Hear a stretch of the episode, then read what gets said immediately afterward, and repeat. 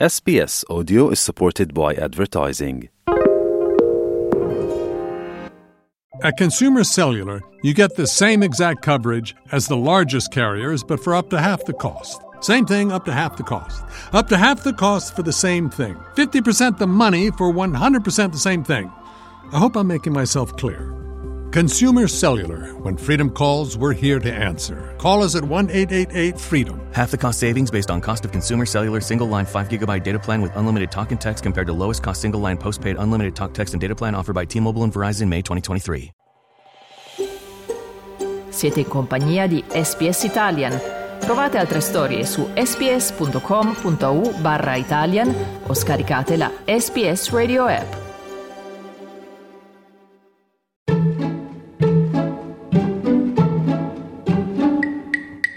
L'Australia chiama, la Crusca risponde.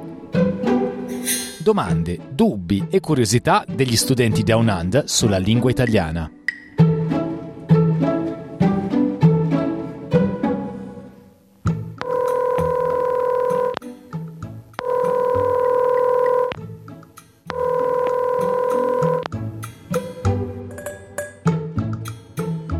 Sono Carla e sto studiando l'italiano a Griffith University a Queensland. Ho cominciato di studiare l'italiano formalmente quest'anno, però ho imparato l'italiano un paio di anni fa quando ho vissuto in Italia.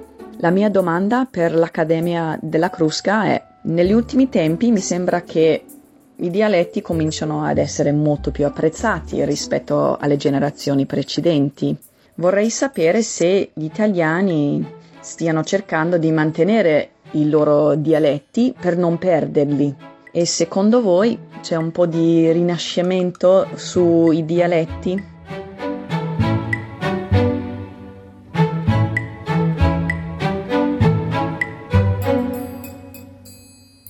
Io sono Francesca Valdinoci, voi siete in ascolto di L'Australia chiama, la Crusca risponde, il podcast che crea una linea diretta tra chi studia l'italiano in Australia e l'Accademia della Crusca, la massima istituzione linguistica in Italia.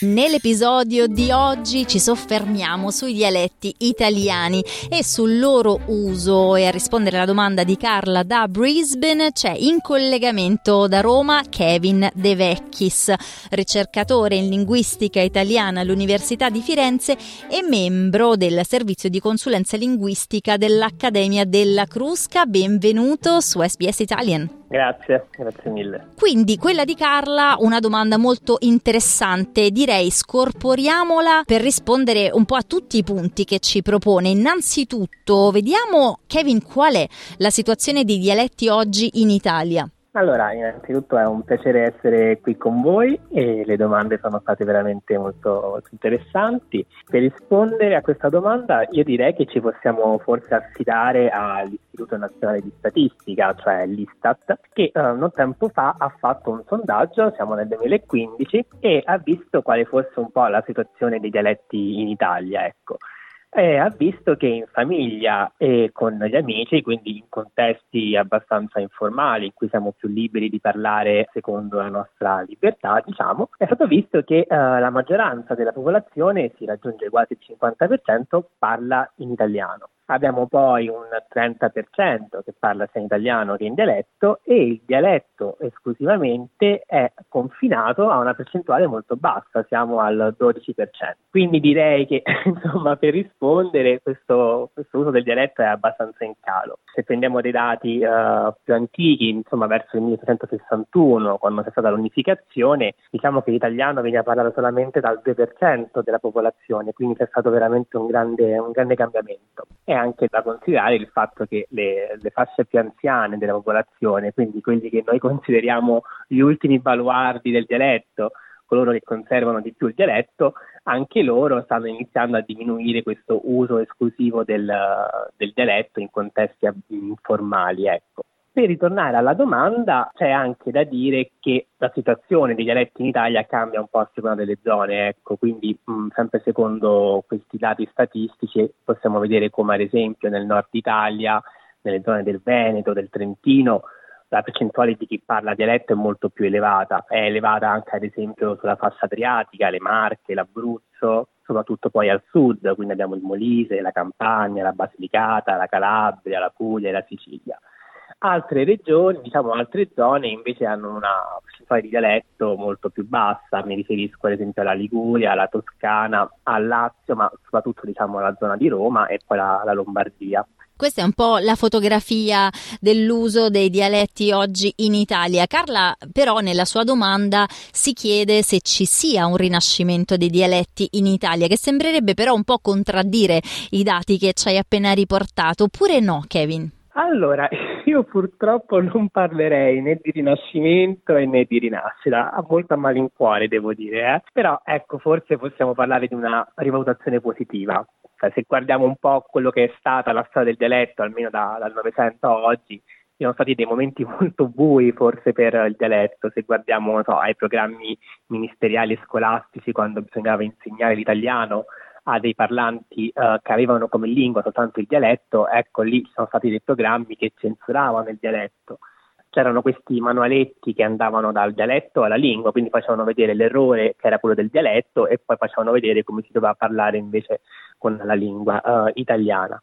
Poi c'è stata la triste parentesi del fascismo che ha cercato di eliminare oltre ai termini stranieri anche ovviamente tutti i termini dialettali. Oggi forse direi che il dialetto viene recuperato, viene apprezzato un po' di più perché indica un po' un'appartenenza al territorio, no? Pensiamo a tutto l'uso che se ne fa nella cucina, nella gastronomia, quindi un prodotto locale viene chiamato con un termine dialettale, così come un ristorante ha un nome uh, in dialetto perché indica uh, una vicinanza al territorio. Noi sappiamo che se andiamo in quel ristorante o mangiamo quella cosa siamo più vicini, possiamo apprezzare di più tutto quello che riguarda appunto l'esperienza del territorio. Ci puoi fare un paio di esempi in questo senso? Guarda, l'esempio che mi viene così uh, di getto è supplì.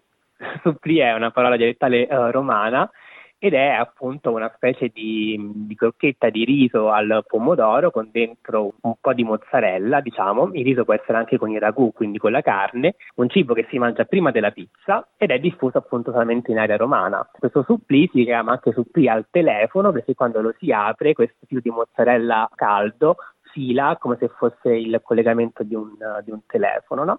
E quindi noi sappiamo che quella parola suppli stiamo in territorio romano e quindi indica ecco, un prodotto uh, di eccellenza romana in qualche modo. E tra l'altro, oltre al lessico enogastronomico, diciamo l'importanza dell'uso delle forme dialettali in quel contesto lì, in tante eh, forme, soprattutto di, di, arte, ci sono stati dei contributi importanti proprio a questa sorta di rivalutazione del dialetto, no? in particolare il cinema lo ha portato sul grande schermo proprio quando non era particolarmente ben visto in Italia. Ci fai qualche esempio di pellicola a cui si deve un contributo contributo importante in questo senso. Sì, senza dubbio ecco, il cinema è stato veramente uno dei fattori decisivi per far conoscere il, il dialetto a una grande fascia della, della popolazione ma se dobbiamo nominare almeno una stagione importante del, del, dialetto nel cinema, io parlerei del neorealismo, no?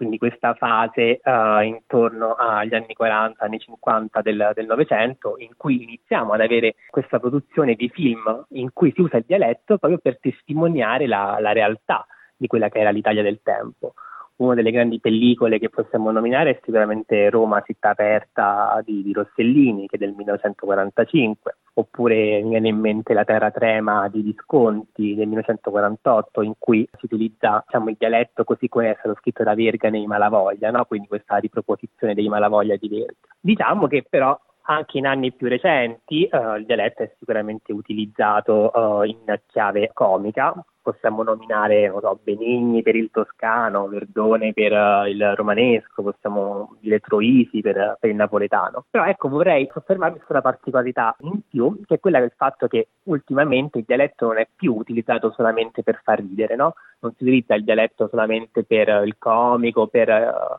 creare l'effetto della risata ma adesso il dialetto viene uh, utilizzato proprio per rappresentare quella situazione italiana. Cioè, mi spiego meglio, se io faccio un film in cui c'è una famiglia napoletana, dentro casa faccio parlare gli attori napoletani in italiano, questo non è sicuramente verosimile, non mi dà quell'effetto di autenticità che lo spettatore sta cercando. Quindi ecco il dialetto viene utilizzato magari per delle scene informali in cui si parla appunto tra amici o in famiglia, mentre si potrà utilizzare un'altra varietà più vicina all'italiano in contesti un po' più elevati, quindi magari al lavoro, in ufficio, anche se poi diciamo che Napoli è una zona in cui il tasso di dialetticità è molto, molto alto.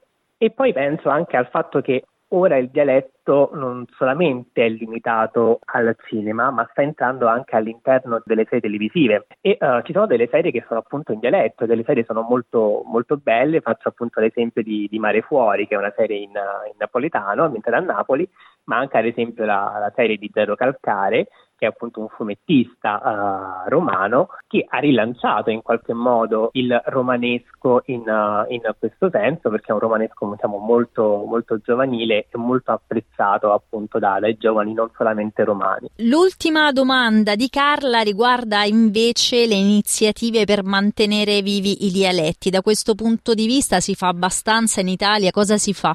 Diciamo che servirebbe un impegno più concreto a livello politico, no? Però ecco, se ci limitiamo a ciò che fa l'Accademia della Crusca, in tal senso posso sicuramente rispondere con più, con più competenza. Ecco. Mi piace ricordare uh, una cosa, cioè che molti accademici della Crusca sono anche dialettologi, quindi chi studia la lingua italiana studia anche il dialetto o i dialetti d'Italia. Ad esempio, uh, questa è sicuramente da menzionare, l'iniziativa del presidente della Crusca, Paolo D'Achille, insieme all'accademico ordinario Claudio Giovanardi, del vocabolario del romanesco contemporaneo. C'è anche ovviamente il vocabolario del fiorentino contemporaneo che è stato ideato al tempo da Giovanni Nencioni nel 1994 che era presidente dell'Accademia della Crusca. Se guardiamo più da vicino a ciò che fa la consulenza linguistica possiamo dire che a noi arrivano spesso domande che riguardano usi dialettali o appunto o parole dialettali no? e uh, alcune di queste sono state poi raccolte all'interno di un, uh, di un libro che è stato pubblicato dall'Accademia della Crusca con Mondadori,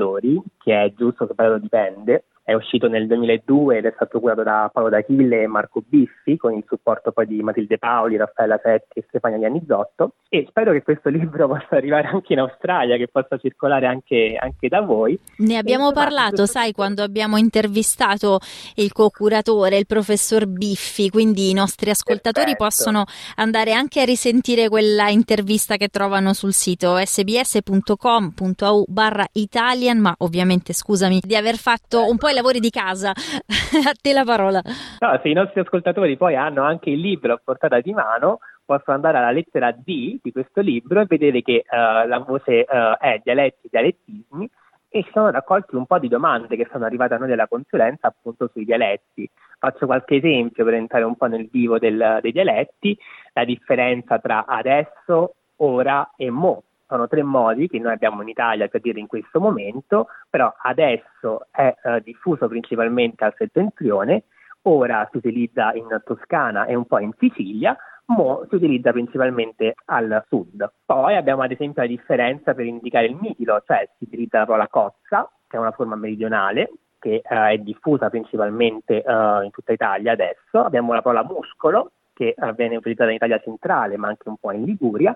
E poi abbiamo la parola peocio, che significa essenzialmente pidocchio, quindi pidocchio di mare, peocio, che viene utilizzata invece in uh, Veneto, principalmente a Venezia. Insomma, altre forme interessanti come uh, quella settentrionale di ciaparse in leto. Ciaparse in leto significa non alzarsi, rimanere a poltrire nel letto, ed è appunto una, un'espressione dialettale che poi è entrata nell'italiano regionale uh, veneto con l'espressione prendersi a letto. Questa mattina mi sono preso a letto, cioè sono rimasto nel letto a, a dormire un po' di più. E se vogliamo fare una controparte del settentrione con un'espressione meridionale, nel meridione si utilizza ad esempio fa la tosse, cioè fare la tosse. Uh, per indicare appunto tossire. Se dico che mio figlio fa la tosse, vuol dire che mio figlio sta tossendo. Ecco, ma come vede l'Accademia l'utilizzo di questi uh, dialetti oggi? Nel senso che, come ci spiegavi prima, erano considerati degli errori sostanzialmente. Oggi non è più così, quindi se noi introduciamo nel nostro linguaggio anche espressioni gergali, non sono più considerate un errore. No, esatto. L'importante è cercare un attimo di capire una cosa fondamentale, secondo me, che è quella di uh, utilizzare la lingua come se fosse un po' un vestito, no? Quindi se io vado in una, diciamo, una serata importante metterò un certo tipo di vestito, se sto con gli amici metterò un altro tipo di, di vestito. No, non vado con lo smoking a prendermi una birra con gli amici. Ecco, e quindi la lingua uh, funziona un po' nello stesso modo, quindi se sto in contesti formali magari eviterò di utilizzare il dialetto all'università durante un esame o così via, un colloquio di lavoro, mentre se sto con gli amici, se, se mi trovo in famiglia, se sto in un contesto uh, rilassato, tranquillo, ecco il dialetto non è assolutamente da, da censurare, non è più sinonimo di una scarsa uh, istruzione, non è sinonimo di, di errore, ecco. Certo, penso a degli usi anche scritti, no? se devo scrivere un saggio importante eviterò il dialetto, ma se devo mandare un messaggio a un mio amico il dialetto è sicuramente uh, possibile accettabile quantomeno. Grazie mille allora a Kevin De Vecchis e possiamo magari Kevin anche suggerire a chi ci ascolta che eh, tutte le consulenze linguistiche dell'Accademia della Crusca sono disponibili e sono letture veramente interessanti, quasi da farsi un po' come delle pillole. Sono le consulenze linguistiche che sono pubblicate appunto sul sito e ne trovo di interessantissime anche adesso che sto scrollando. Uh, la violazione a una norma o la violazione di una norma, i dubbi sul gerundio, insomma davvero tantissime le curiosità e le domande che arrivano alla redazione dei consulenti eh, di lingua dell'Accademia della Crusca come te alla quale la Crusca risponde. Noi nel podcast di questo episodio metteremo anche un link al sito in modo che tutti voi che siete in ascolto potrete cominciare a utilizzare anche le consulenze linguistiche della Crusca come strumenti di approfondimento sulla lingua italiana qui in Australia. Grazie mille ancora dunque a Kevin De Vecchis. Grazie a voi. Nel prossimo episodio di L'Australia chiama, la Crusca risponde parleremo di inclusività della lingua italiana. Tutti gli episodi della serie sono disponibili su sbs.com.au barra Italian e sulle vostre piattaforme podcast preferite.